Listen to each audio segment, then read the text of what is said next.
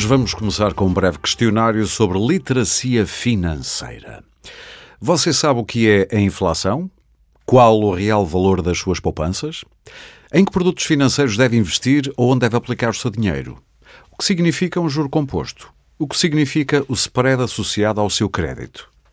Bom, se não sabe as respostas a estas questões, pertence à maioria dos portugueses, pelo menos é o que nos diz um estudo publicado pelo Banco Central Europeu em 2022, que nos coloca no fim da tabela dos 19 países da zona euro, no que à literacia financeira diz respeito. O nosso país está, assim, em dívida para com a saúde económica dos seus cidadãos, que são dependentes financeiramente de terceiros, o que se traduz muitas vezes em más decisões no que toca à poupança, ao investimento e ao crédito.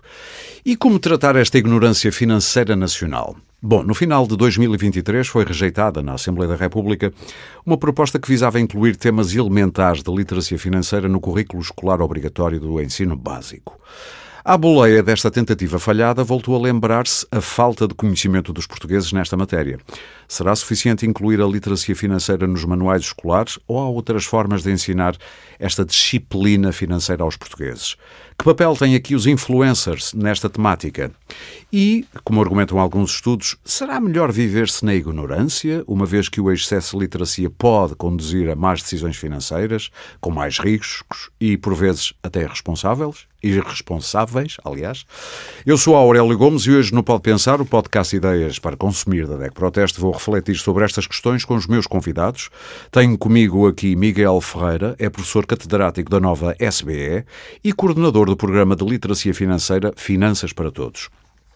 Também Pedro Anderson, jornalista da SIC e responsável pela rubrica Contas Poupança. Quem não viu, quem não sabe. Uh, aliás, que se declina também num blog e também num podcast. Exatamente. O António Ribeiro, nosso velho conhecido aqui da, do podcast, economista e analista financeiro de produtos de poupança na DEC Proteste. Eu começava já por si, Miguel Ferreira. Uma coisa são as estatísticas, mas na prática, quando olha para as pessoas que frequentam o curso que, de literacia financeira que ministram, digamos assim, na, na nova SBE, que tipo de pessoas é que lhe apareceram e se ficou muito chocado com o grau de ignorância financeira com que se deparou? Boa tarde, obrigado pelo convite. Boa tarde, boa noite ou bom dia, conforme a hora que nos, nos estiverem a ouvir. Um, sim, eu acho que o que temos constatado no, no programa de formação em literacia financeira da, da nova SBE é que realmente o que vemos nas estatísticas em que os, a performance uh, do, dos portugueses em testes de literacia financeira é dos piores da Europa, é aquilo que também observamos uh, com as pessoas que têm frequentado os nossos cursos de, de literacia financeira. Que diga são gratuitos e abertos a quem quiser participar, certo? Exatamente, são, são inteiramente gratuitos. Um, são cinco sessões de, de, hora e meia que são feitas durante cinco semanas consecutivas. Presencial ou online? Não é? Temos formato presencial Sim. e também formato, formato online. Um, Mas eu voltava à pergunta: sim. aquilo com que se deparou era muito pior ou é muito pior do que estava à espera ou nem por isso? Uh, é pior do que estava à espera. Um, e, e, é pior também no sentido em que as pessoas uh, que nos têm procurado são pessoas que têm 70% ou mais formação uh, superior e, e, são pessoas de classe média ou até de classe média alta com um nível de rendimentos superiores à média, à média nacional e... Se isto é assim nessas classes, nem imagino nas outras Exatamente. com pouca escolaridade e por aí fora. Exato. Portanto, nesse sentido acabou por ser uma surpresa, porque são pessoas com um nível de qualificação e educação uh, bastante acima da, da, da, média, da média nacional e também pessoas que vivem, uh, em grande maioria, uh, na zona de Lisboa, porque nós quando arrancámos o programa estávamos só a fazer em formato presencial. Sim. Pronto, entretanto, para chegarmos também a outras regiões do país e também para dar, para dar correspondência ao número, a um grande volume de inscrições que tínhamos, acabamos também por abrir para um formato, para um formato online. Eh, eh, o simples facto de a nova SB é ter sentido a necessidade de criar um curso destes gratuito, portanto, de modo a atrair pessoas, eh, demonstra que já tinham uma suspeita, não é? De que, Sim, de que a coisa esse... não corria bem nesse departamento por cá. Sim, tínhamos a suspeita pelas estatísticas, mas também por alguma pronto, evidência que tínhamos. Empírica. Empírica, exatamente. Pronto, e realmente houve uma grande adesão logo de início. Portanto, no primeiro ano do, do, do programa. Um, Ele vai fazer dois anos ainda. Não é? Sim, estamos agora é na segunda edição sim, do segundo exatamente. ano. No primeiro ano acabámos por dar formação a 500 pessoas uhum. em formato presencial, mas depois, a certa altura, também abrimos para online. E, e depois tivemos um volume enorme de inscrições uh, para, para a segunda edição, que começou em setembro de 2023. Tivemos 15 mil pessoas inscritas. Uau.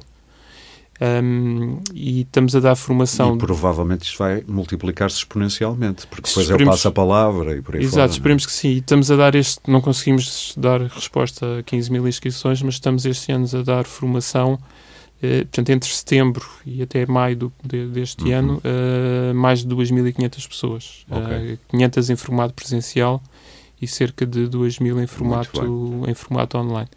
E tu, Pedro, uh, tu recebes muitas dúvidas, muitas queixas, ou seja, estás em contacto também muito real, quer através do programa da SIC, quer através do teu blog, quer através do podcast.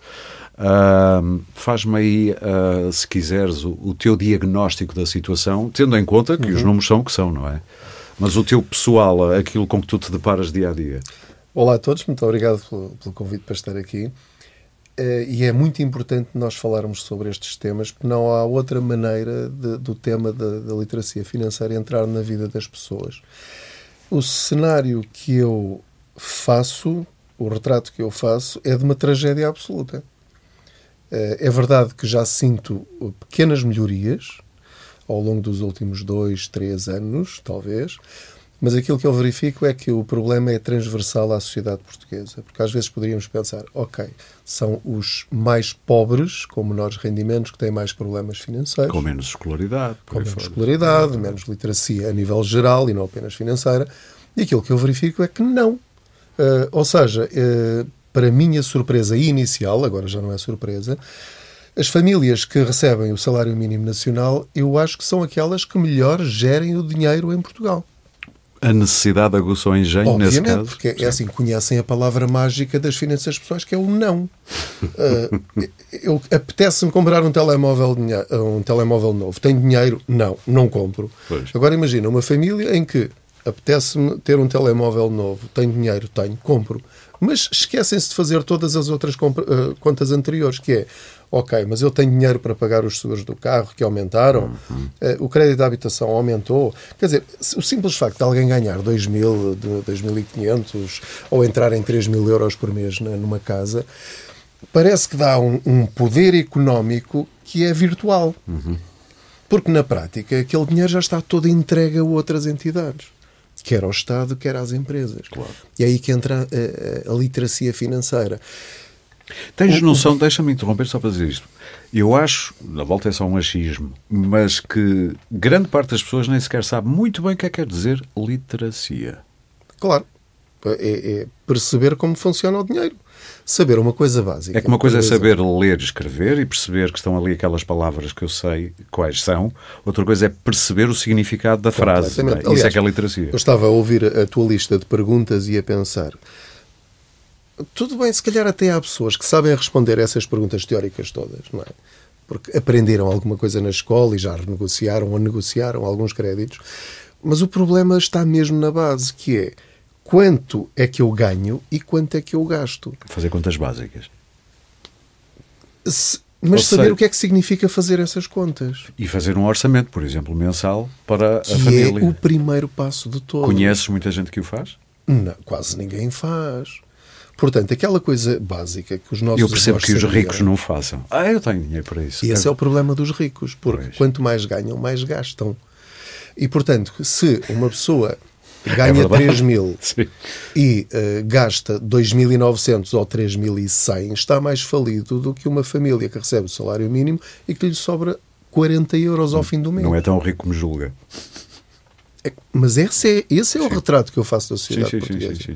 Portanto, e aquela é regra é por... básica, deixa-me só dizer isto, aquela regra básica que é gastar menos do que aquilo que eu ganho, uh, as pessoas até acham que fazem isso ao mês, mas esquecem-se que as contas têm de ser feitas ao ano.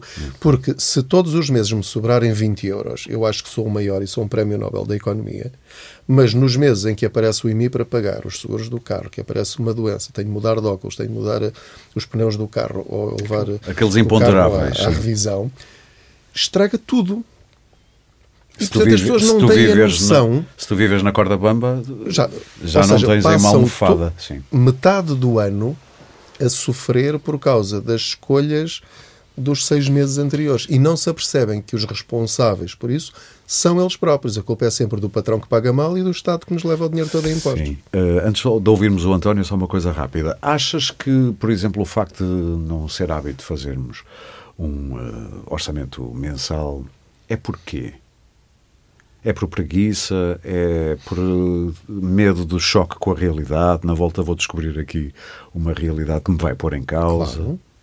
Claro. claro. Uh, muito provavelmente qualquer pessoa que faça isto, e eu fiz, eu passei por essa experiência, porque eu achava que era o maior, não é? A tua história é muito gira, porque em 2008, quando os juros subiram, obrigou-te. É, é, basicamente assim que é, começa é, o teu interesse sim, pela sim, poupança. Sim. Portanto, eu era um típico português chapa ganha, chapa gasta, sem nenhuma literacia financeira.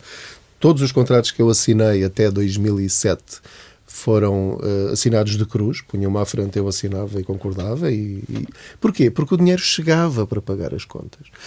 Quando de repente, e não punha nada de lado, porque eu achava sempre que ia ser aumentado outra vez no, no ano seguinte, e portanto a perspectiva era de anjos a cantar e de passarinhos a chilrear e praias maravilhosas uh, e de, de, areia branca e Sim. águas azuis cantíssimas. E, portanto, quando a minha prestação sobe de 400 para 800 euros, verifico que daqui a três meses não tenho dinheiro para pagar a minha prestação da casa ao banco. Repara, um, um jornalista da SIC e uma professora.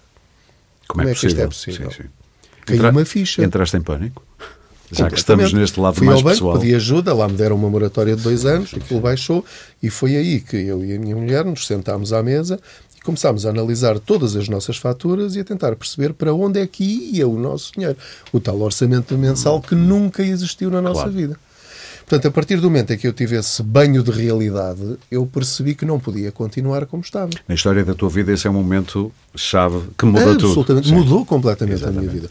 E é isso que eu pretendo transmitir com as reportagens do Contas Poupança e com, com todas as dicas que eu continuo a dar já há quase 15 anos, que é é sempre possível, seja qual for uh, o nosso patamar de rendimentos, isto vai dos 500 euros aos 5 mil euros, uhum. ou seja qual for o rendimento, eu tenho de saber quanto é que eu ganho e onde é que estou a gastar o meu dinheiro, para criar a tal margem, o tal gap que me vai permitir criar o fundo de emergência, que é o primeiro passo, claro. e depois disso começar a investir e a ganhar dinheiro com o meu dinheiro, que é o, outro campeonato, ou seja, já entramos na Liga dos Campeões da, da literacia claro, financeira, claro. mas primeiro temos de começar do zero, temos de ir pelo caminho das pedras, uh, uh, aos pontapés às vezes, mas temos de começar Exato. por aí, pelo princípio mesmo. António Ribeiro, como é que é a tua experiência com os, eh, as pessoas uh, mais ligadas à DEC Proteste? O que é que recebem de queixas, de dúvidas, de pedidos de socorro, imagino? Qual é o diagnóstico que fazes desse ponto de observação, que é uh, privilegiado, na verdade? Sim, de facto, como nós lidamos com o consumidor, em, recebemos as queixas das pessoas de facto, e há muito tempo que a DEC Proteste tem feito um papel muito significativo na parte da, da literacia financeira. É uma das vossas lutas. Há cerca de Sim. 50 anos que existe, portanto, na área de, do crédito, que é se calhar das mais, das mais notadas, uh, nas comissões bancárias e depois nos investimentos também. A Proteste Investe uh, existe há cerca de 30 anos e, portanto, nós temos feito trabalho na área não só da análise dos produtos, mas também uh, do aconselhamento e até de mudar a legislação de, dos produtos. Porque... Sim, E tem conseguido algumas sim, vitórias assinaláveis. Sim, eu lembro-me de dois, dois casos, por exemplo, as comissões dos PPRs, que chegavam aos 5%, e as dos fundos de pensões até aos 10%, e nós andámos ali anos a batalhar até serem reduzidas até 0,5. Depois havia outra também, uma situação que há cerca de 10 anos havia depósitos com nomes muito interessantes, que era depósito Super 20, ou que era uma forma de enganar as pessoas, isto tem a ver com literacia, que é, eh, usavam-se estes nomes uh, sonantes Uh, mas depois o rendimento não era nada daquilo, usava-se um número elevado, mas depois não tinha nada a ver com o rendimento. E a, a questão da literacia também parte do, das próprias instituições financeiras, porque as instituições financeiras têm ganhado e os seus lucros devem-se também, em parte, ou em grande parte, à falta de conhecimentos das pessoas. Porque se as pessoas tivessem mais conhecimentos, se calhar uh, escolhiam produtos uh, mais rentáveis e com menos comissões e não havia esta inércia que existe atualmente. Pelo menos que... faziam comparações entre produtos, que já não é mau começar sim. por aí, não é? Sim, sim, sim, Que é uma coisa que é e muito não, difícil. E não aceitar logo a primeira sugestão que o gestor de conta ou outra pessoa é qualquer. É o melhor amigo a sugerir produtos e depois só quando a coisa não corre bem é que vão reclamar. E de facto temos este retrato. Aliás, Uh, temos um retrato de um país com lesados de vários bancos. Eu ia usar essa frase que eu te ouvi dizer. E, e... Só isso explica o facto de sermos tão iliteratos em termos financeiros, é que explica sermos um país de lesados, como no caso do BES em que as pessoas julgavam que estavam muitas delas a investir num depósito e aquilo era outra coisa. Porque as pessoas não sabem sequer identificar um depósito. Uma vez numa conferência também ouvi dizer que era ridículo. Um, um orador estava a dizer que era ridículo que somos o único país em que tem uma ficha normalizada para um depósito bancário. Uhum.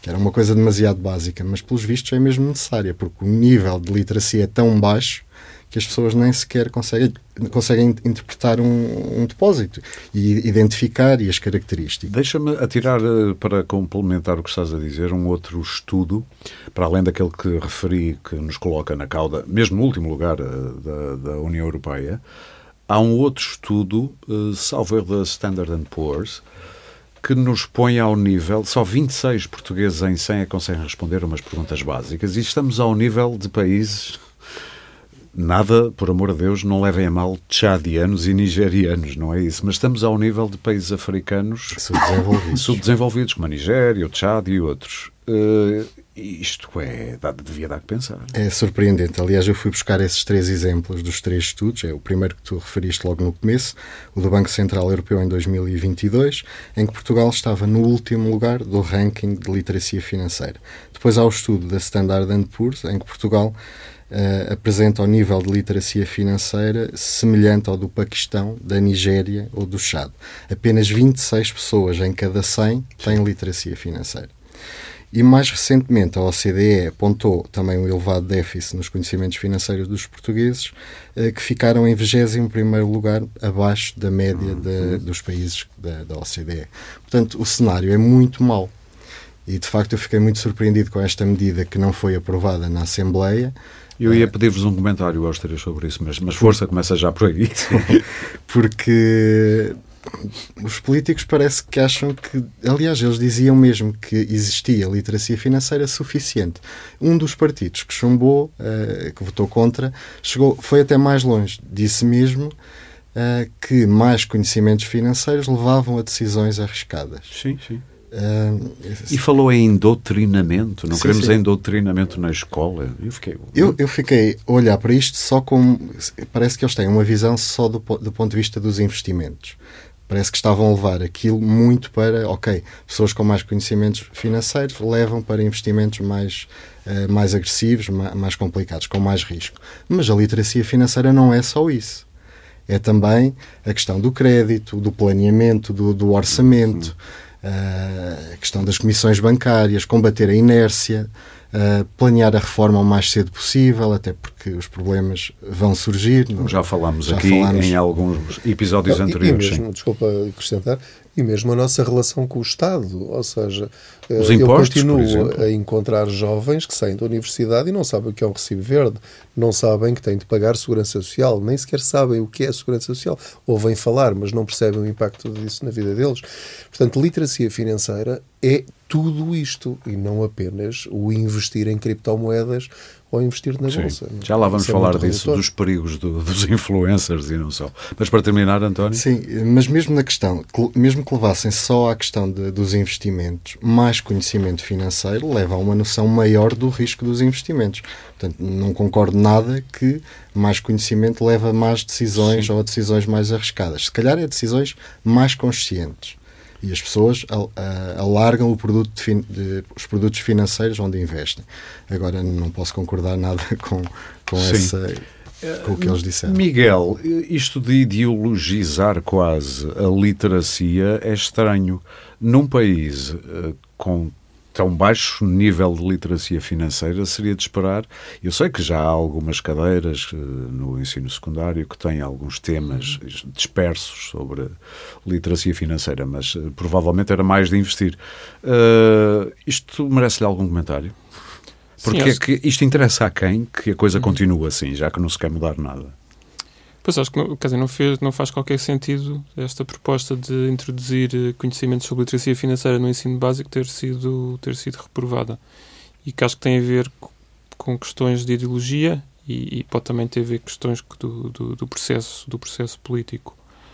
E que e esta decisão é prejudicial para, para a nossa sociedade e até porque está mostrado Portanto, há vários estudos que mostram que a introdução de literacia financeira é importante ser feita numa idade muito jovem. Portanto, quanto mais cedo, melhor. Quanto mais cedo, melhor. Uh, pronto, e parece-me perfeitamente adequada a introdução de conhecimentos de literacia financeira logo no ensino, logo no ensino básico. Temos o exemplo da.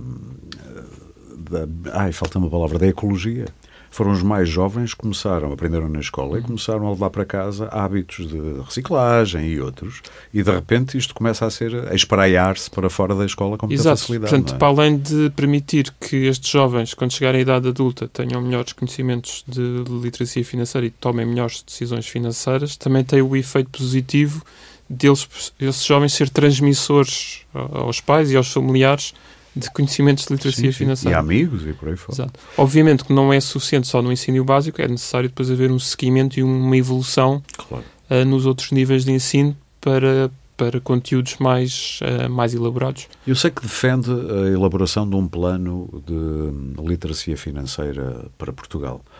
Eu julgo saber que já existe um plano de formação financeira. Qual é a grande diferença entre um e outro, se é que existe? Mas que, portanto, um pouco como o Plano Nacional de Leitura, vá. Sim.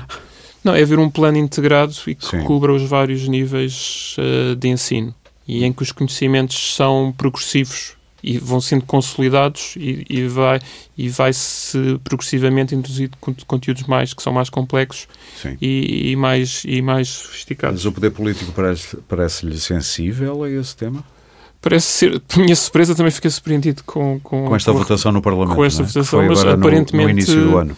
aparentemente Sim. parece ser sensível e acho que esta decisão uh, só beneficia quem está a lucrar com as más decisões financeiras dos portugueses, nomeadamente os, os bancos e, e, as seguradoras e todos os intermediários financeiros. Parece que os bancos eh, deliberadamente, eh, em alguns casos, obviamente, não vamos generalizar, mas em alguns casos eh, sabem disto e, portanto, também indrominam, para usar esta palavra, os seus clientes, às vezes com produtos que não são muito claros, jogam na ignorância do cliente e e depois às vezes dá, dá Sim, é, é, óbvio que há algum aproveitamento. Uh, se tiverem uma orientação muito para o curto prazo. Agora, Sim. se pensarem mais numa perspectiva de terem uma relação duradoura com o cliente, longo prazo, e deviam também eles próprios investir em melhorar sim, os sim, níveis sim, de literacia financeira da, da, da, população. Agora, realmente, há, há, instituições financeiras que são muito orientadas para o curto prazo e, em vez de terem perspectiva, esta perspectiva mais de relação de longo prazo com o cliente, olham só muito para o curto prazo e para o, para o lucro que podem uh, tirar deste, do, do, da falta de literacia financeira da, dos portugueses. Sim. Uh, quais são as coisas que mais te perguntam a, a ti, Pedro? Perguntam-me se isto é de confiança. Por exemplo, então, qual é a empresa da cidade mais barata? Qual é o banco que tem o melhor juro? Qual é o banco que tem o melhor crédito à habitação? Ou seja, uh, só por este nível de perguntas, a minha primeira interpretação, a primeira reação é estas pessoas ainda não fizeram o trabalho de casa delas. Portanto, uh, confiam sempre que terceiro. alguém lhes diga o que fazer. Uh, Porquê é que isso acontece? Em primeiro lugar, por falta de literacia financeira, ou seja, não sabem sequer o que procurar e o como procurar e onde procurar. E depois têm medo de ser enganados, porque se eu lhes disser, mas já fui ao banco procurar, ah, sim, eles até me disseram, mas eu não percebo o que eles me estão a dizer. Ou oh, disseram-me que sim, mas eu queria confirmar consigo se de facto é mesmo assim, se não há aqui nada com uh, gato com, é escondido sim, com, sim. com rabo de fora. E, portanto, acho que aqui é o grande. aquilo que fará realmente a diferença nas próximas gerações, esta já está perdida, não é? Isto vai ser família a família, pessoa a pessoa, é tornar a literacia financeira uma disciplina obrigatória e universal.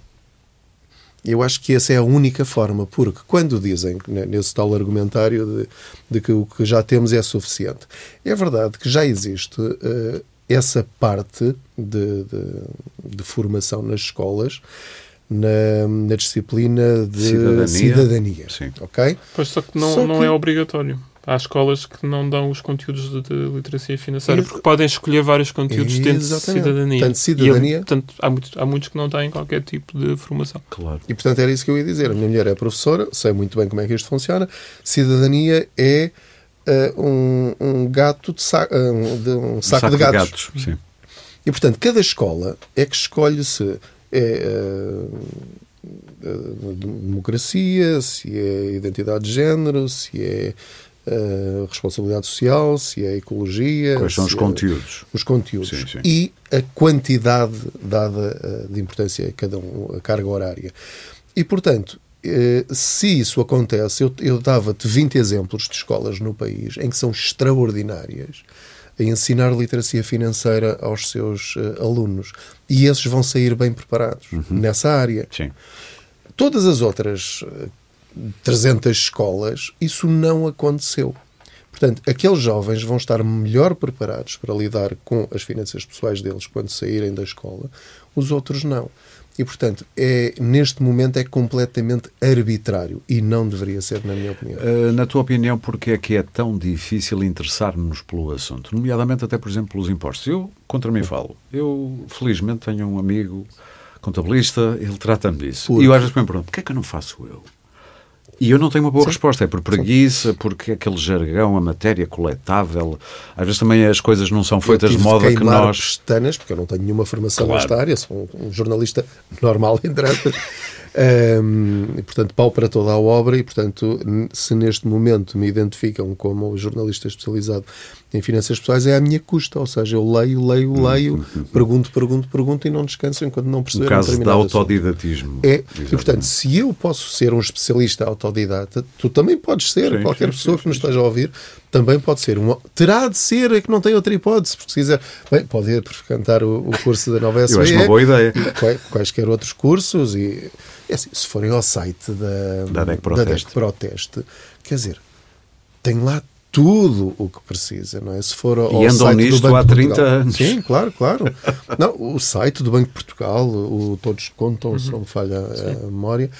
Uh, portanto, a informação está lá toda. Agora, eu tenho de dar o primeiro passo e enquanto esse passo não for dado pelo Estado, uhum. junto das escolas. Claro. Sim, António, agora só, força, força. Pronto, e há aqui uma barreira, uma barreira importante que é fazer com que as pessoas sintam necessidade de aprender literacia financeira. Sim. E, Isso é o que me intriga mais, e, as pessoas não perceberem a importância da coisa. Exato. E, e o que é que acontece? As pessoas menos, com menos qualificações, com menos escolaridade, não percebem que a literacia financeira é importante. E por isso é que acaba por ser um bocadinho contraditório que as pessoas que acabam por procurar a nossa formação são até as pessoas mais qualificadas, porque essas sentem a necessidade. Sim. Enquanto pessoas uh, mais desfavorecidas e menos qualificadas não sentem essa necessidade, portanto não se inscrevem Uh, sim, sim, sim, estou a perceber. Portanto, é importante não ter noção de que tenho um problema, não, São, não vou à procura de uma solução. resignados claro. perante a nossa situação. Eu não tenho dinheiro uh, e, portanto, não há nada a fazer. Isto só se resolve se eu for aumentado se o Estado aumentar o salário mínimo nacional, se a minha, a minha, empresa me aumentar, ou então, ainda pior, que é se eu ganhar o euro, o euro milhões, a minha vida muda, portanto vou investir no euro milhões. Ou pior, nas raspadinhas, ou que é nas é raspadinhas, um, para ver se eu consigo mudar de vida, nacional, como sim. se uh, mil euros ou dois mil, ou mesmo três mil, pudessem mudar. Porque assim, assim que ganham um prémio desses, se vier a acontecer, que é uma possibilidade, esse dinheiro, se essa pessoa não tiver literacia financeira, é provável que daqui a alguns meses ou anos esteja pior do que quando estava antes de ter ganho sim, o prémio. Sim, sim, a percentagem de milionários que ganham lotarias e, e prémios de, de, jogos de azar que depois acabam na falência uhum. é gigantesco. Porquê? Porque não sabem gerir aquilo que têm. Eu conheço imensas No futebol viu-se ao longo da história muita gente sair claro, cheia de dinheiro. Artistas, Exatamente, artistas. artistas que tiveram sucesso. E ao fim de 5 anos estão aí a trabalhar. Chegam à idade da reforma sim, sim. e de repente apercebem-se a minha reforma é de 500 euros. Sim. E agora como é que eu vou viver? Se eu estava habituado a um nível de vida de 2 mil, 3 mil, 4 mil, 5 mil. Claro. E, portanto, e é assim, e tem se calhar uma bomba na garagem, uma bomba de claro, carro claro, claro. automóvel, e tem um grande casarão e depois às tantas de repente, de um momento para o outro, nem sequer tem dinheiro para pagar o IMI e tem de vender a casa e, e começar a fazer escolhas extremamente difíceis. Portanto, enquanto não houver de facto um plano nacional, universal e obrigatório em relação às finanças pessoais, eu duvido que alguma coisa mude a nível do país. Portanto, para que quando fizerem o próximo inquérito, nós estejamos no meio da tabela ou até acima. E é porque é... nós somos capazes. E é curioso que os nórdicos, mais uma vez, são, estão no topo da tabela e cá para baixo, mais latinos. Itália, Chipre, não é latino, mas pronto. E Sim. nós, Portugal. Isto tem a ver com. Há qualquer coisa cultural nisso também, não é? para já, uma cultura judaico-cristã de, de, de, de, séculos em que o dinheiro é visto como a raiz de todos os males. Portanto, é hum. é aquela coisa de os ricos são maus. É? Os ricos são ricos porque exploram os outros que são pobres. E, portanto... ainda, ainda hoje parte do argumentário antissemita uhum. vem com essa, os judeus e o dinheiro e a banca, é certo. aquela coisa, do dinheiro é uma coisa má. Nós temos de ver Sim. o dinheiro como uma ferramenta, não, nós devemos retirar, isto é a minha opinião, Sim. retirar completamente ao dinheiro a carga emocional. Porque nós vemos o dinheiro como uma fonte de problemas. E somos As o país que não gosta cada... de falar de dinheiro, nem não, quanto ganhamos, nem isto, nem aquilo. Marido e mulher às vezes não sabem quanto é que o outro ganha.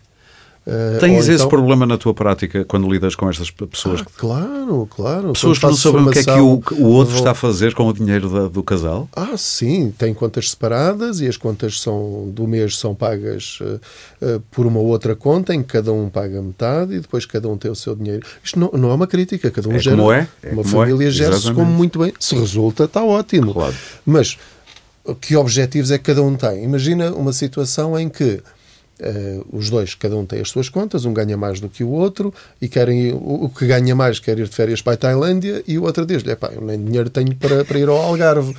Portanto, repara como uh, uma situação que devia ser agradável para os dois transforma-se logo numa fonte claro. de problemas. Ou quando um ganha, ando eu a ganhar e a trabalhar para tu andares a gastar mal gasto, fizeste esta compra uh, sem me consultar e, portanto, uhum. entramos aqui no, no tema da infidelidade financeira. É? E, portanto, quando nós vemos o dinheiro Isso como é uma fonte de infidelidade financeira é um belo conceito. É, é, assim, quando um anda a gastar e não quer que o outro saiba. Eu sou conselheiro matrimonial de finanças. É? Pronto, ok. não, não, não. É Estou a inventar uma profissão de futuro. Existe terapia Portugal. para casais e isso é uma parte importante Poderia haver também. terapia para casais, mas financeira. Também existe lá dentro, só que, eh, pronto, era preciso que o terapeuta soubesse de finanças Claro, não, eu, estou aqui a lançar-te um desafio. Na verdade, é uma área de negócio. Não, não, já, já aconteceu, já aconteceu. Não brinques, porque já aconteceu. Sim, sim, sim. Um, e, e, portanto, entretanto, perdi-me um, um, um, bocado, mas era para te dizer que, uh, em relação às escolas, para a escola transmitir esses conhecimentos, os próprios professores teriam de saber do que falam. E, e esse é sabem? outro problema. Pois. Quando eu te dizia que o problema é transversal, eu posso dizer-te que há governantes, eh, que eu já entrevistei, que uh, nem o básico sabem sobre finanças pessoais. Podem perceber muito de PIB e de déficit e não sei o quê, mas têm a vida financeira de pantanas. Ups. E, portanto, quando os próprios políticos, não estou, estou a generalizar, Sim, é? claro. quando os próprios políticos acham que está tudo bem no país, como é que eles vão tomar a iniciativa de querer mudar alguma coisa? É um caso que se falava há pouco. Não sei que tenho um problema, logo não procuro uma ajuda porque exatamente, não sei que tenho um problema. No fundo, isso é a literacia no, no seu estado mais puro. É? também, também há outra coisa, que é, imagina que eh, no mundo ideal, Portugal é um país cheio de cidadãos que dominam perfeitamente as finanças pessoais, têm literacia financeira, vão ao banco, sabem fazer um crédito. Uhum. Só se endividam ao limite que precisam.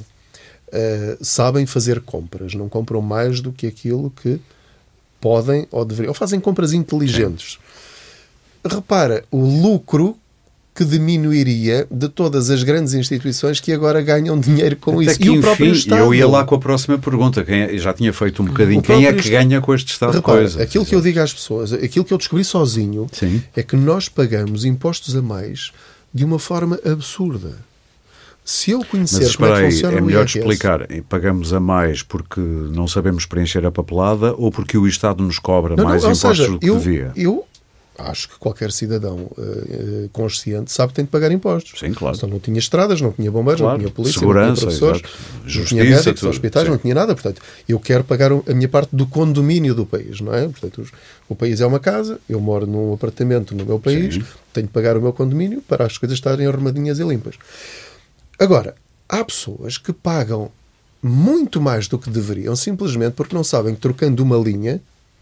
Podem receber muito mais dinheiro ou pagar muito menos impostos. Sim, estou a perceber. Por exemplo, imagine, um caso dramático, o caso das pessoas com incapacidade. Uma pessoa que tenha uma doença grave que a impeça de trabalhar, ou mesmo depois de trabalhar, pede uma junta médica e tem um atestado de incapacidade multiuso de 60%. Uhum deixa de pagar uh, um valor gigantesco de impostos. E há muitos que não sabem disso. Não sabem isto. Claro. E mesmo tendo, não sabem que devem ir às finanças, entregar o papel e dizer: Eu tenho este documento. Sim, sim. Pessoas que podiam ter equipamentos de saúde de graça e não têm e estão a pagar. Isso é muito comum até em apoios do Estado que as pessoas ah, eu não peço faturas sim. porque não quero que o Estado saiba onde é que eu gasto o meu dinheiro. Ok, é perfeitamente justificável, é um, argumento válido. Mas ao fazer isso, eu estou a reduzir, se calhar, em centenas de euros o meu reembolso de IRS, ou vou pagar IRS em vez de, de não pagar ou até de receber. Claro. Portanto, interessa ao, estádio, ao Estado explicar pormenorizadamente aos cidadãos eu só quero que vocês paguem o valor que seja justo. Não, porque isso ia baixar muito bem, mas é ao Estado e é, muito, imposto que e é muitas empresas financeiras e tudo, está tudo interligado. seguradoras e por aí Com fora. literacia António. financeira para os cidadãos, muitas grandes empresas e instituições iriam perder dinheiro com isso. Sim, sim. Então aquelas de empréstimos que nos aparecem no telemóvel todos os dias, imagino.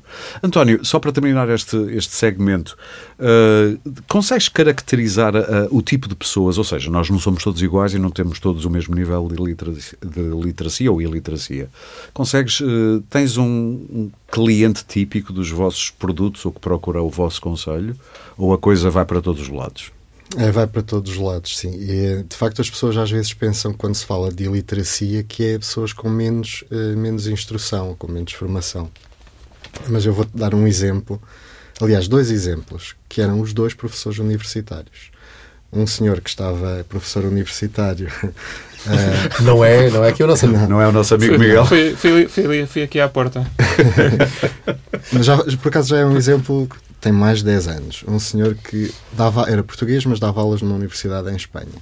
E veio reclamar porque o banco lhe tinha dado uma obrigação que dava, não sei se era 8%, mas era assim um rendimento significativo por ano, e ele subscreveu aquilo com os argumentos do banco e assinou, a dizer que tinha conhecimento dos riscos. Uh, só que não lhe, não lhe disseram, então ele não estava atento para esses detalhes. É que se fosse resgatar a meio do prazo, a obrigação tinha 20 anos. O senhor já tinha 80 anos ou 70 e tal anos.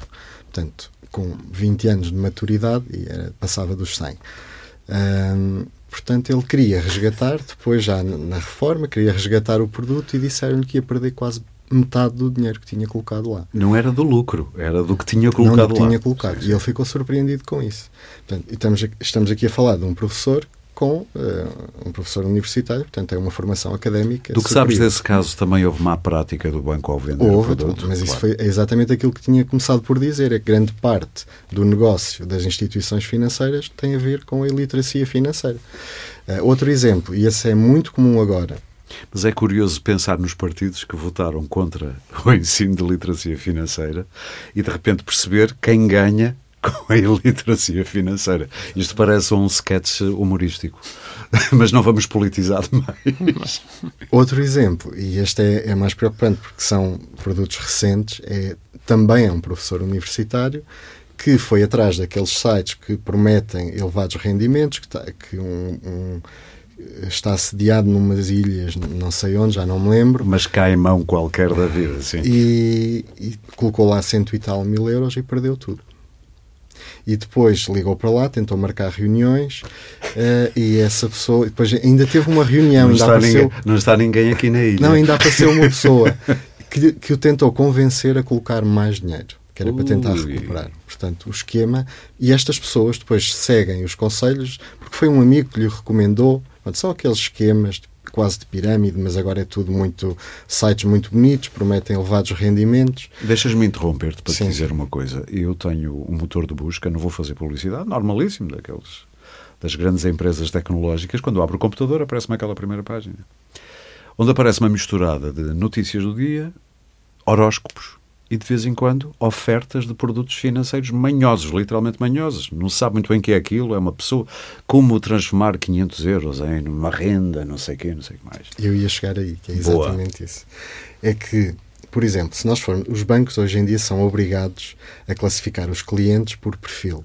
E só podem apresentar produtos financeiros de acordo com aquele perfil. Se eu for muito con- conservador, não podem apresentar produtos mais arriscados.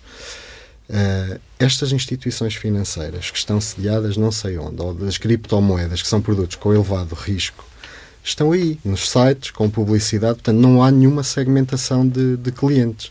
É para toda a gente. O que mais me intriga, já agora, isto é uma elucubração, vivemos num tempo em que toda a gente desconfia de tudo, e de todos, eh, é só teorias da conspiração. E depois acreditam na primeira pessoa, no primeiro site que lhes aparece à frente, sem fazer. Falta de literacia É como as pessoas que dizem, nós somos jornalistas, sabemos, eu não acredito, vocês são todos uns vendidos, pagos, não sei o quê. Ah, mas acreditas num tipo que sabes quem é, que te dá notícias num canal de YouTube eh, sobre o qual não sabes nada. Mas é muito curioso isso. É, e depois ainda há um outro problema, que é, hoje em dia, nas redes sociais, facilmente se espalham estes negócios sim, promissores, sim, sim. com as criptomoedas e outros produtos. Alguns nem sequer são regulados, como as criptomoedas. Um, e tem a ver também com a própria supervisão, por exemplo. Para ser analista fi- financeiro, uh, tenho uma certificação na CMVM para dar conselhos financeiros. No entanto, temos influenciadores digitais que são patrocinados por eh, entidades, que podem ser entidades financeiras, e não lhes é exigido nada. Portanto, isto há aqui um problema também. As entidades supervisoras devem estar muito atentas a esta, a esta questão. Muito bem. Miguel, também é possível, eh, com base no, no curso de Finanças para Todos da nova SBE, perceber que tipo de pessoas é que vos procuram? Há há algum tipo de específico? Eh, também é de todas as faixas etárias, de todas as formações eh, académicas ou escolares? Uh, sim, uh, mas há um padrão. Procuram-nos pessoas com idade em torno dos 40 anos. Hum.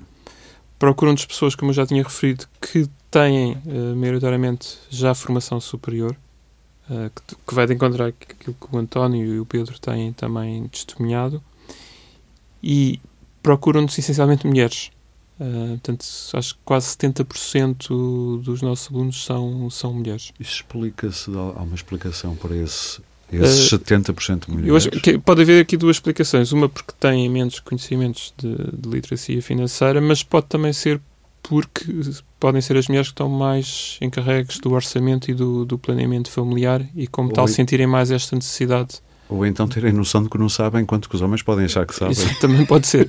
também pode ser. E isso é um padrão que tem, Uhum. sido, tem sido bastante claro. São pessoas também com rendimentos acima da, acima da média nacional. Ok. No vosso curso também alertam para os perigos, como estávamos aqui a aflorar, destes no... Os produtos financeiros estão cada vez mais sofisticados, mesmo os, os honestos, chamemos-lhe assim, Uh, mas também há muita oferta de coisas aí, uh, eu disse manhosas, para não dizer Sim. outra coisa. Portanto, nós temos cinco sessões, portanto, e uma das sessões é sobre, sobre banca, seguros e agora acrescentamos também literacia financeira digital. Ok. Ah, Ou seja, para alertar para estas coisas. exatamente. E falamos, por exemplo, também em jogos de sorte, ah, é- é- também raspadinhas, também é um dos temas. São mais é, é- azar do que de sorte. é mais azar do que sorte. Exatamente. E também, pronto, abordamos e alertamos para, para, para, essas, para esse tipo de questões. Portanto, é- há, um- há uma sessão exatamente que tem, que tem esse objetivo de alertar para, para os perigos Sim, existentes. hum, eu bem sei que esta é uma pergunta também ela manhosa, mas sentiu já que a criação desse curso gratuito na Nova eh, chateou alguém? Não. Não, não temos, não temos sentido isso. A Ok. recepção que temos tido é positiva. Um, o curso até é parceria e pois é, com, com, com, banco. com uma companhia de seguros. Com uma companhia de seguros, sim. É. Mas já tivemos contactos até de alguns bancos que queriam juntar uh, à iniciativa. Portanto... O que é curioso, de algum modo. E que. António, algum comentário a isto? É curioso porque agora, quando, quando esta medida não foi aprovada na Assembleia, Sim. de repente apareceram nas redes sociais, sobretudo no LinkedIn, que é uma rede mais profissional, todas as instituições financeiras colocavam publicações a dizer literacia financeira. De repente, todas vêm a reboque deste, como se falou mais deste assunto, todas parecem tra trazer a expressão literacia financeira para o, para o vocabulário. Mas uma é espécie de greenwashing, achas? Uh, Sem ser green, neste caso. Sim, mas a questão aqui é preciso saber é que muitas dessas instituições, lá está, fazem, fazem o negócio deles com base no desconhecimento Sim, das pessoas. Eh, eu queria só voltar um bocadinho atrás antes de passarmos para as, as alegações finais, chamemos-lhe assim. Uh, Pedro, porquê é que no Norte eh, tem, tem, melhores resultados na literacia financeira? Tu já explicaste por oposto norte, que, no Norte Sul... Europa? Norte da Europa, sim. Suécias, Alemanhas, por aí fora.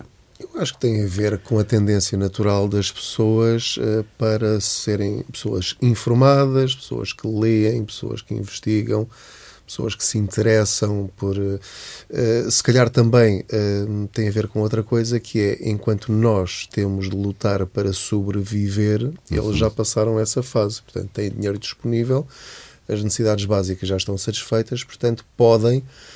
Não precisam estar preocupados se têm dinheiro para pôr combustível no carro, uh, ou se têm dinheiro para ir ao hospital, para um médico, ou os filhos estão na escola. E, portanto, nós, eh, quando não nos sobra dinheiro para fazer as compras do mês, é óbvio que aquela preocupação com onde é que eu vou pôr os meus investimentos, quanto é que está a render a minha poupança, quer dizer, passa para uma preocupação Sim. muito mais distante.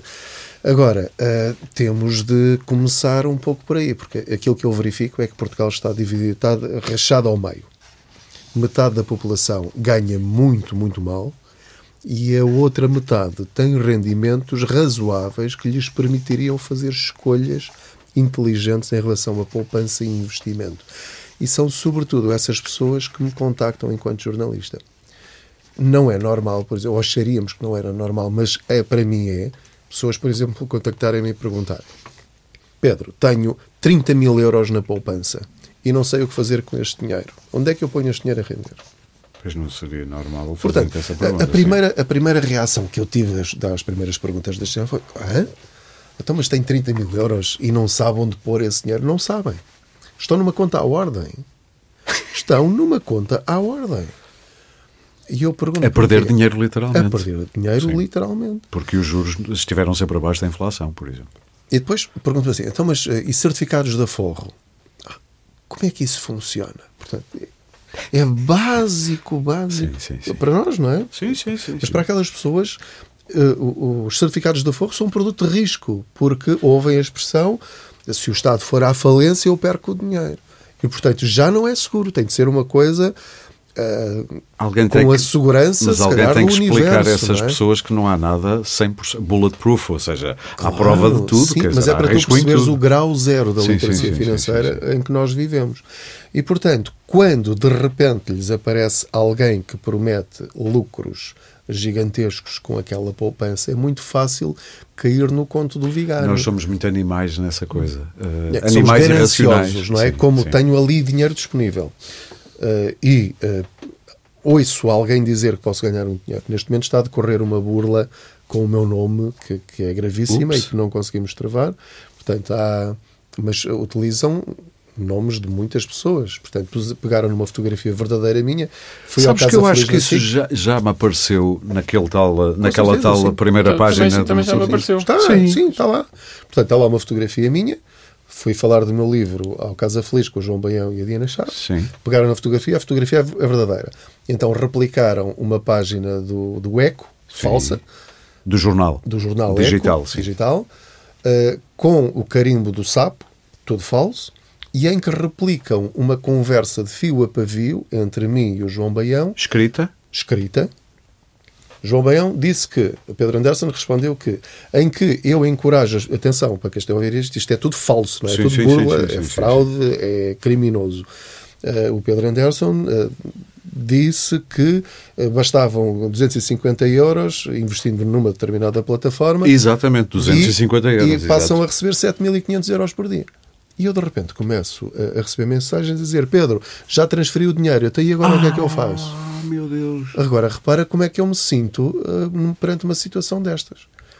Uh, é assim, eu, suponho é que, que 98% das pessoas, essa 99% essa das mensagem pessoas, já traz link para. E, ou então. Em qualquer sítio que tu cliques naquele artigo, vai dar para a plataforma. Okay. Tu preenches os dados alguém te contacta por telefone imediatamente ou mandam-te um mail com um IBAN para tu transferires claro. o dinheiro, as pessoas transferem o dinheiro e as pessoas perguntam acha mesmo que isto é seguro? Quer dizer, aquilo é obviamente falso, mas não tem literacia financeira suficiente para verificar logo pelo endereço lá em cima que aquilo é falso. Claro. Está escrito em brasileiro e depois dizem coisas do tipo o Banco de Portugal telefonou para a SIC e suspendeu o programa porque não querem que as pessoas saibam. Invista imediatamente antes que esta página também desapareça. Eu diria, aliás, que sempre que vir a expressão antes que eles claro, ou não querem sim, sim. que você ou saiba faça já é porque... desconfiar logo logo, logo exato, exato. depois há fotografias minhas fotomontagens a dizerem que fui preso porque os bancos não querem que eu saiba que, que as pessoas saibam e as pessoas este... acreditam e há, há pessoas que acreditam yeah. portanto o quando... sufici... são em número suficiente para isso ser um bom negócio para os claro, portanto agora sim. repara como é que é possível alguém dizer e, e não não é isto não é um comentário político dizer que a literacia financeira que nós já temos é suficiente Quer dizer, Por isso é que há pouco dizia que parece não, um é porque estas pessoas são as mais frágeis. Pois, é? exatamente. Uh, é, é, estamos a, e isto vai agravar-se. Porque agora com a inteligência artificial, por exemplo. Eu ia dizer isso. Uh, neste caso específico da Burla que está a utilizar o meu nome, aquilo está escrito em brasileiro e percebe-se logo. Graficamente, aquilo já, está bem já me enganaria. Sim, sim, sim, Se estivesse escrito num português perfeito e corretíssimo, eu acredito que o resultado seria uh, muito E já muito era possível, com a tecnologia atual de inteligência artificial, simular mesmo uma conversa uh, ah, sim, em sim, vídeo. com o vídeo e com a minha voz. Com a tua voz e, com o João Baião sim, e a Diana Chaves Claramente. e tudo nos pareceria Portanto, verdadeiro. É cada vez mais muito urgente bem. trabalhar a literacia financeira no sentido de evitar as burlas, para além de todo o básico então, para terminar, encaminhamos-nos. Só, só que acrescentar uma claro. coisa que o Pedro disse que acho que, que é importante: que um dos maiores custos uh, da falta de literacia financeira é o quê? É as pessoas não investirem nos produtos adequados para os objetivos que têm. Claro. Uh, e, e, o que acontece uh, é que a esmagadora maioria das pessoas, as poupanças que têm, investem em depósitos. Uhum. Isto tem um custo brutal. Porque se nós queremos investir para um, um horizonte de longo prazo, como por exemplo para a reforma, estamos a perder muito dinheiro se investimos em depósitos. Devemos sim, investir sim, em produtos sim. que são adequados para um investimento de longo prazo, como é o caso. São milhares de euros perdidos. Exatamente. Vezes, pronto, e, e, pronto, e é fácil e é fácil mostrar que para investir a longo prazo e para a reforma deve-se investir uma proporção significativa, por exemplo, em ações, porque apesar de terem maior risco, no longo prazo esse risco é, é mais reduzido e dão uma rentabilidade muito superior ao que dá porque assim como depósito. caem também sobem. a longo Exato, prazo. Mas a longo prazo esse efeito tende, tende é a melhor até do que obrigações, segundo ouvi dizer, em média a longo em média, prazo. Sim, em média o, as ações nos últimos 100 anos deram 8% a mais ao ano do que os depósitos. Sim. Portanto... E esse é um instrumento financeiro que deve ser também utilizado quando estamos a investir claro. para a forma. E isto é um dos custos maiores da falta de, de literacia financeira. É não investirmos nos produtos adequados para os objetivos uh, pretendidos. Coisas tão simples como comparar produtos. Eh, se nós às vezes fazemos isso em relação à roupa, ou ah, vou ali que é um pouco mais barato. É curioso que eu não vejo essa tendência. A gente fica presa a um banco e depois parece que é tudo só naquele banco, quando ali ao uhum. lado há outras ofertas, como a DEC Proteste tantas vezes mostra. Vamos eh, encaminhar-nos para o fim do, do, deste episódio do podcast e a pedir-vos que, se têm uma coisa atravessada na garganta com vontade de dizer que não tiveram a oportunidade de dizer, aproveitem agora e um conselho uh, que dessem, ou dois ou três, para revertermos esta situação e até convencer o poder político, que é um assunto sério e não devia ser provavelmente ideologizado ao ponto que foi esta votação de uma iniciativa no Parlamento para um, tornar obrigatório um currículo vá, uh, baseado em literacia financeira no secundário. Sim, aliás, era mesmo Começava isso. por ti, António. Sim, sim, ok. Era mesmo isso. Agora que vamos ter um novo governo, não é? Que começassem a olhar por esta questão. Uh, com olhos mesmo de ver, porque isto vai se tornar preocupante com, com as redes sociais, com a internet, com a inteligência artificial. E se as pessoas não tiverem, porque a literacia financeira é uma ferramenta, também é uma ferramenta de defesa contra o, o desconhecido. Eu diria que eu não sei se a literacia financeira nos salva. Eu não quero ser muito the voice of doom, a voz do, do fim do mundo. Mas perante a inteligência artificial vai ser muito difícil, mesmo uma pessoa com muito conhecimento, saber distinguir o que é verdade e mentira. Sim. sim. E há regras básicas, como uh, criar um fundo de emergência. A maior parte dos portugueses nem sabe o que é isso, nem tem. Primeiro, não ganham muitos deles o suficiente para ter um fundo de emergência, mas sim, muitos deles nem sabem o que é isso. Outra questão é, é planear a reforma o mais cedo possível. Uh, isso é uma coisa que temos batalhado todos os anos, começar a, a, as gerações mais novas, uh, já na casa dos 20 anos, começarem a programar a, a reforma através de produtos de, de poupança, que investem em, em, ações. Achas que os jovens estão uh, sensibilizados para essa Não, necessidade? aliás, há pouco tempo falei com um jovem que... Eles nunca... são da geração que diz viva aqui agora, ou Sim. agora eu aqui, nada de pensar no futuro. Um Nós jovem... também éramos um bocadinho assim, vamos lá. quer dizer, não, sei, não posso falar para ti, mas, mas eu lembro-me de ter. E eu tive uma educação a. Não, não gastes tudo. A Como... minha avó dizia assim, mas não sabes o futuro. Sim, Pensa sim, nisso. sim. Não, é, é, o famoso pé de meia. Mas eu lembro-me de, de, começar a receber o meu primeiro salário. E já te volto a dar a palavra. Uh, e de ter pensado assim, e isto agora dos PPRs, isto é o quê? Isto é para a reforma, não é? Tenho 23 anos. Ah, eu quero é viver a vida. Eu, quando tiver 50 anos, que é a idade que eu tenho agora, logo penso nisso. Pronto, e depois já, já conto o resto da história. Oh, ok. E, e, decidiram fazer, claro. Sim, sim. No outro Como dia, um jovem normal. No outro dia falei com um jovem, uh, na casa dos 20 anos, que nunca tinha ouvido falar em PPRs. E eu faço questão hoje em dia de dizer que o melhor conselho que me podiam ter dado quando eu tinha 20 anos era precisamente começa um PPR. Gostavas de ter começado mais cedo. Gostava de ter começado mais cedo. é, é o meu maior arrependimento financeiro. Sim. Eh, e vejo hoje em dia, sobretudo nas redes sociais, seguirem influenciadores uh, digitais, até internacionais, uh, a propagandear elevados rendimentos de criptomoedas e, e, e, conhecem esses produtos e conhecem, por exemplo, ETFs, mas nunca ouviram falar dos produtos clássicos. Portanto, e olham para os produtos clássicos, essa gente das ETFs e das cripto e por aí fora, com uma sobranceria e uma desconfiança que é o sistema que nos quer controlar e não sei o quê, e depois estão a acenar-nos irmos para um mundo absolutamente desregulado e perigosíssimo por causa disso mesmo. E vão atrás de quê? Do ganho fácil e rápido. Sim, sim, sim. sim porque os outros produtos e as outras regras levam tempo. Tem, as maturidades são longas, não é? Exato, vamos Sim. investir de forma diversificada, com algum tempo, para uma estratégia. Estes produtos não, é promessa de, de rendimento. Vou ser rico rápido. aqui agora, sim. Exatamente. Exato. Muito bem, eh, agora podes acabar a, a tua história, Pedro. Queria só dizer que, hum, justamente por eu ter percebido a importância dos PPR com as reportagens que fui fazendo, já depois dos meus 45 anos, Portanto, eu nasci para o dinheiro aos 45 anos, o que é tardíssimo, não é? Como é óbvio, como o António estava a dizer. Eu pensei logo assim: bom, ok, eu já vou tarde, eu já não consigo fazer muito com, aqui, com o tempo que me resta, mas já posso conseguir mudar a vida dos meus filhos. Portanto, eu estou a fazer. E podes otimizar o tempo que te resta, apesar de tudo, não é? É o que eu estou a fazer. Claro. Portanto, uh, o meu filho mais novo tem um PPR desde os 8 anos. Uau! Portanto, é, é, religiosamente sai do meu, assim que eu recebo o salário, sai 50 euros para cada um, uhum. que não é nenhuma fortuna, mas já permite claro. ir criando lastro. Uh, portanto, é mesmo com a expectativa de vida hoje em dia, eles podem levantar pronto. aquilo aos Desde 70. os 8 anos, o meu Sim. mais velho desde os 16 anos, uh, e portanto aquilo que eu lhes vou dizer, é, para já o que eu lhes digo é, pronto, tu já tens um PPR, isto é muito importante para a tua reforma, porque tu não sabes se vais ter reforma. Portanto, este dinheiro não é para tu mexeres, uhum. se depois eventualmente quiseres dar como entrada para uma casa, etc, e depois é assunto teu. Mas o que eu quero é, assim que tu começares a trabalhar, vais tu continuar. Portanto, ele já vai com 10, sim, 15, sim, 20 sim, anos de, de, de avanço em relação a qualquer pessoa que começa aos 20 ou aos 25. Eu fiz uma simulação e com esses 50 euros se começar aos 18 anos, que eles começaram mais cedo, se começarem aos 18 anos, com 50 euros por mês, e com um rendimento de 6%, por exemplo, que não é uhum. assim nada do outro mundo, chegam à idade da reforma com cerca de 200 mil euros. Só consigo, ou seja, haverá alguma família em Portugal? Sim, haverá várias, claro. Mas a maior parte das famílias não terá 50 euros para fazer isto o mais depressa possível. São 25 euros cada um.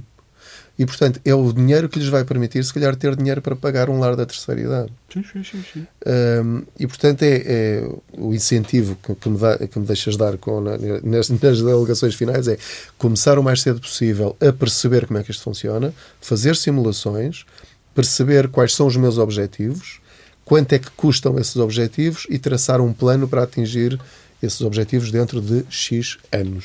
Muito e bem. começar. Portanto, enquanto eu estiver sempre a pensar um dia vou fazer, já está a Sim. perder tempo. E depois o nosso eu do futuro vai perguntar-me: então, Pedro, o que é que tu fizeste quando tiveste a oportunidade? É pá, desculpa lá, estive a viver a vida. Pois, mas eu Pois agora é. tenho um problema para ti. Pois é. É, portanto, Eu- vamos evitar que isso aconteça. E eu agradeço a mim próprio nunca ter ido na conversa que eu ouço há muitos anos de que, é pá, isso da Segurança Social, pá, quando a gente lá chegar não vai, vai- não vai haver reformas. Há reformas. Há reformas e vai continuar a haver pelo menos mais 10 ou 20 anos de Vão certeza. ser, a, se calhar, metade daquilo que estás a dizer. Claro, mas ainda bem que descontei. Porque há muita Ah, gente que agora dúvida. começa a fazer as, Não, não, as não é simulações e não pensa, é um- ah, não é uma coisa ou aquilo." outra. Pois. É fazer um plano de poupança e investimento para compensar as eventuais perdas que Ora, vais ter no está. futuro para Exatamente. manteres a tua qualidade de vida. Manter, nem sequer é ter viver Ainda para mais na, na terceira idade, que é quando mais precisas do conforto e a tua saúde já não é mesmo, é por aí E fora. não estares dependente dos filhos nem dos teus. Claro, nem chatear a vida a ninguém, se for possível. Miguel, também últimas alegações, alegações e um conselho, dois ou três. E já agora acrescentava a isto, com o advento da, da inteligência artificial, o currículo do, do vosso curso Finanças para Todos pode mudar. Uh, sim, pe- pegando pela última questão, pronto, nós exatamente introduzimos estes conteúdos sobre literacia financeira digital porque cada vez mais as, as plataformas uh, digitais uh, vão ser mais perigosas porque o avanço da inteligência artificial é possível criar conteúdos falsos e que podem, e que podem ser aproveitados por, uh, por pessoas para, para praticar fraudes e, e, e burlas. Pronto, e é um conteúdo que penso que vamos ainda alargar mais daqui dizer- para a frente. Deixa-me só dizer uma coisa. Eu começo a achar que o futuro, para lutarmos contra a inteligência artificial, é outra vez o presencial. Eu dei comigo no outro dia, podia ter resolvido um problema por eh, app da empresa. Mas depois pensei, eu acho que vou à loja. Buscar uma loja física, eh, num centro comercial, e pensei, pois, eu quando estou frente a frente num espaço físico eh, determinado com um funcionário de uma empresa, eu sei que aqui a possibilidade de burla é ínfima. Numa app eu já não sei se estou a ver um ecrã verdadeiro, se é um ecrã de um hacker que entrou no telemóvel e que está a mostrar-me o que eu quero ver, mas ele também. Isto faz sentido? Faz, faz sentido. Há, há- mesmo para compras online, há vários sites de marcas que são falsos, em que as pessoas realizam a compra, mas, eh, não, não, mas é uma fraude. Porque o Mas site é é, falso, mas parece exatamente igual Mas ao é site da marca, da marca original. Avançamos tanto no, no digital e na volta, o regresso para termos alguma confiança na coisa Pode é voltar ser- ao presencial. sim. se é que isto é possível de fazer.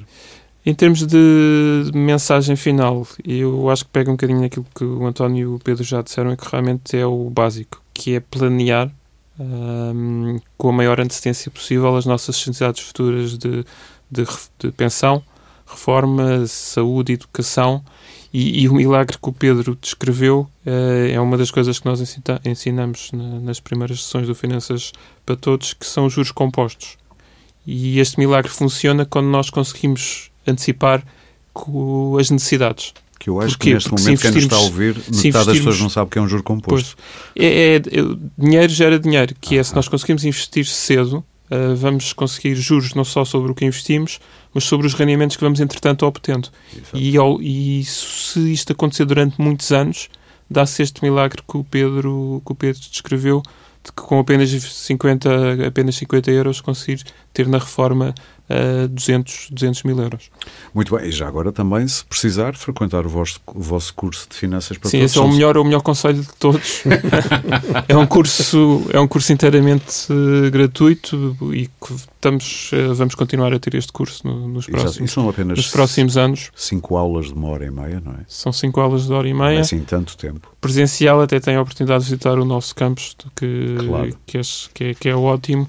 E temos, temos também planos de passar a oferecer fazer as formações presenciais também noutras, noutras cidades do país em, Está em, em edições, portanto. em edições futuras, exatamente. Muito bem. António, só para terminar, uh, obviamente, sempre também estar atento aos vossos sites, aos vossos produtos, porque vocês andam nisto há 30 anos a tentar criar literacia financeira. Não há volta, não há outra maneira de dizer a coisa. Sim, a Proteste Invest, que agora mudou de nome para a carteira, a revista, uh, já tem. Estás-me a dar uma novidade, também não sabia. já tem quase 30 anos. Sim. Agora, a DEC Proteste tem uh, quase 50. Exato. Portanto e a DEC Proteste faz os outros estudos de crédito, de, das contas à ordem. Portanto, a questão da literacia financeira sempre esteve presente desde o início é do trabalho. É o vosso, como hoje se diz, ADN, se quiser. Sim, e temos comparadores de tudo e ajudamos a mudar as regras. Uh, Uh, e, sobretudo, a combater a inércia, que é um dos grandes problemas que advém também da iliteracia das pessoas. Uma coisa leva à outra, não é? Sim. E é como dizia o Pedro, precisa, é, é preciso é começar, porque depois a coisa ganha,